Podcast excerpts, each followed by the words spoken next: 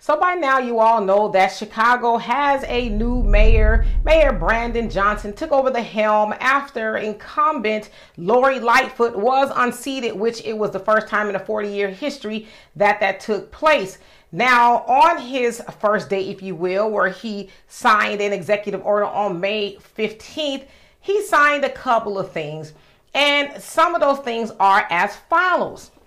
My first executive order as mayor of Chicago instructs our government to boost youth employment so all young Chicagoans can reach their potential across our city, in addition to reorganizing the work of the deputy mayors to ensure that my cabinet reflects our top priorities for achieving community safety, supporting new arrivals, and protecting and expanding the rights to organize.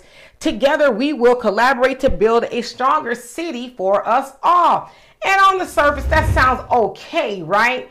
But if you really look into the executive orders, as I have, and you really read it, when it comes to the youth of Chicago, they have to analyze things. They got to look into the budget and do all these other things, find jobs for the youth. But when you get down to the deputy mayor in regards to the immigrants, migrants, and uh, refugees, they have already got it worked out, right? Because they're like, we got to deal with the influx of people coming over. So we got to find things for them to be taken care of as we see that they're already doing that, right? Well, they didn't have to find and analyze, uh, do the, all this analysis and all these other things. They just started doing it. So my question is, why can't you, Brandon Johnson, the new mayor of uh, Chicago, why can't you just do it for the youth? Why not just pluck some money out like you did for the migrants and, and start a youth program so that the youth uh, can work during the summer. I know I used to do that when I was young.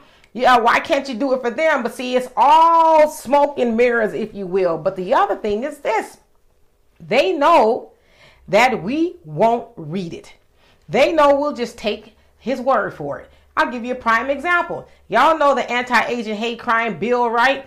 Well, we know that is uh, specifically for Asians, but you have people like your Roland Martins who will say, no, it's for everybody. But I, like a lot of you, read the bill and the first three or four or five paragraphs speak to that of the Asian American Pacific Islander community. It does not nowhere in that bill say for everybody else or black people. It speaks to them, right? So the point that I'm making is people like your Rollins and your talking heads and things like that for the Democratic Party oftentimes will tell black people stuff because they know we ain't gonna go look instead of us saying, all right, well, that sounds all right, but let me go see for myself, right?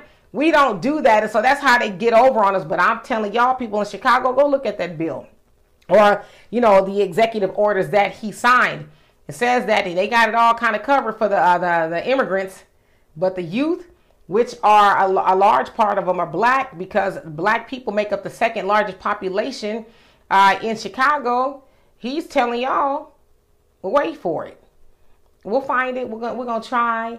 You know what else that sounds like? That sounds like HR 40, the reparations study. It's not a bill, it's a study.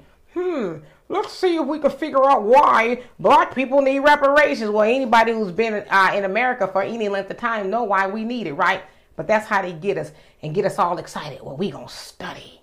Or they say, we gonna get us, you know, get y'all youth program when we find the money. So anyway, y'all tell me what you think of this. And for more insightful commentary, please subscribe to this channel and my channel, The Demetra Kaye Show here on YouTube. Peace.